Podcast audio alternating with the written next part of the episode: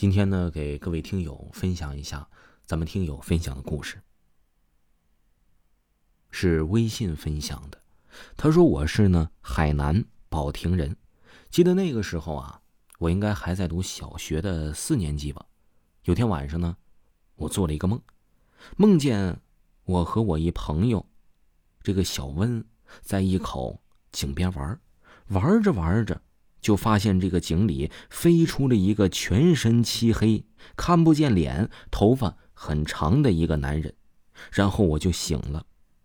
那时候呢我还小，就没把这个事儿啊放在这个心上。其实啊，小的时候的人呢，一般都是比较胆儿大的。结果第二天呢，我和小温去上学的路上，在门口的小卖部买东西的时候啊，却恰巧发现这个小卖部门口有口井。我们呢，就感觉那口井十分有魔力，吸引了我们，就在那个井边玩了一会儿，才进了学校。那天呢是星期五，放了学，我们呢也没发生什么事儿。到了晚上九点，我就呢躺在床上，看着我姐姐玩这个电脑游戏，看得我有些疲倦了。我呢就伸了一个懒腰，隐约看见半空中出现了一个一身黑的男人。这个男人的头发又长又卷，但很奇怪的是，就是看不清脸。我突然一惊，就跟旁边的姐姐讲了刚刚发生的事儿。我姐听了呢，也是一惊，然后马上把我带到客厅，跟爸爸妈妈就讲了这件事儿。吓得我们两个人都哭了，爸爸妈妈赶紧安慰我们，说是幻觉、看错了什么的。我爸呢就安慰我们。说呀，今晚我们两个跟母亲呢睡在主卧，他自己睡，有电脑的那屋，我没事儿到了第二天早上，下着大雨，我起床的时候呢，才发现我家门口挂着的那一面照妖镜在地上摔碎了。我爸醒来也和我妈说，昨天晚上呢，也在同样的房间，就是那个房间呢，也梦到了一些不好的事情。于是呢，母亲就联系了这个家外面的风水先生。父亲就拉着我们一家呢去那边看看怎么回事。虽然父亲母亲安慰着我们，但是呢，他从小在这个农村长大，不干净的东西他们说也是见过的，所以他们很清楚的解决办法。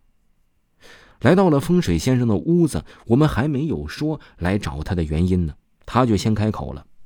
他说：“你家小孩是不是碰着什么脏东西了啊？是不是晚上九点多看见的？啊，那东西。”是不是跟着你们家小孩回来的？这里呢，先说明一下啊，我家离这个风水先生家的距离呢，可是隔着一百多公里，而且呢，这件事儿啊，我事先也没跟他说过，居然被他一五一十的给说了出来，把我给震惊到了。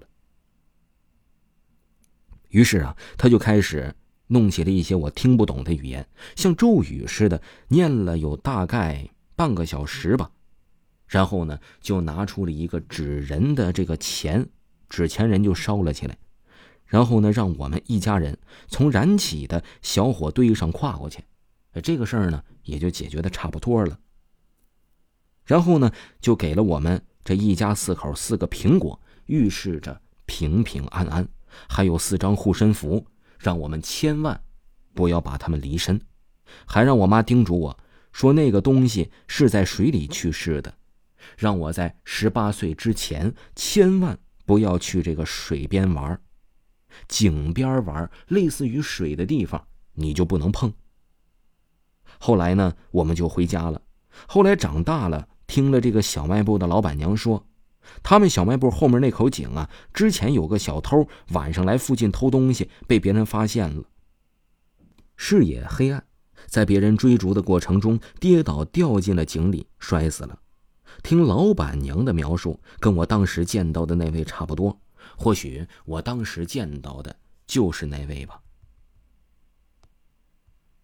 听众朋友，本集已经给各位播讲完毕了。如果各位呢没有听够这部鬼故事的话呢，可以听一下新出的《维华讲民间鬼故事》的第二季。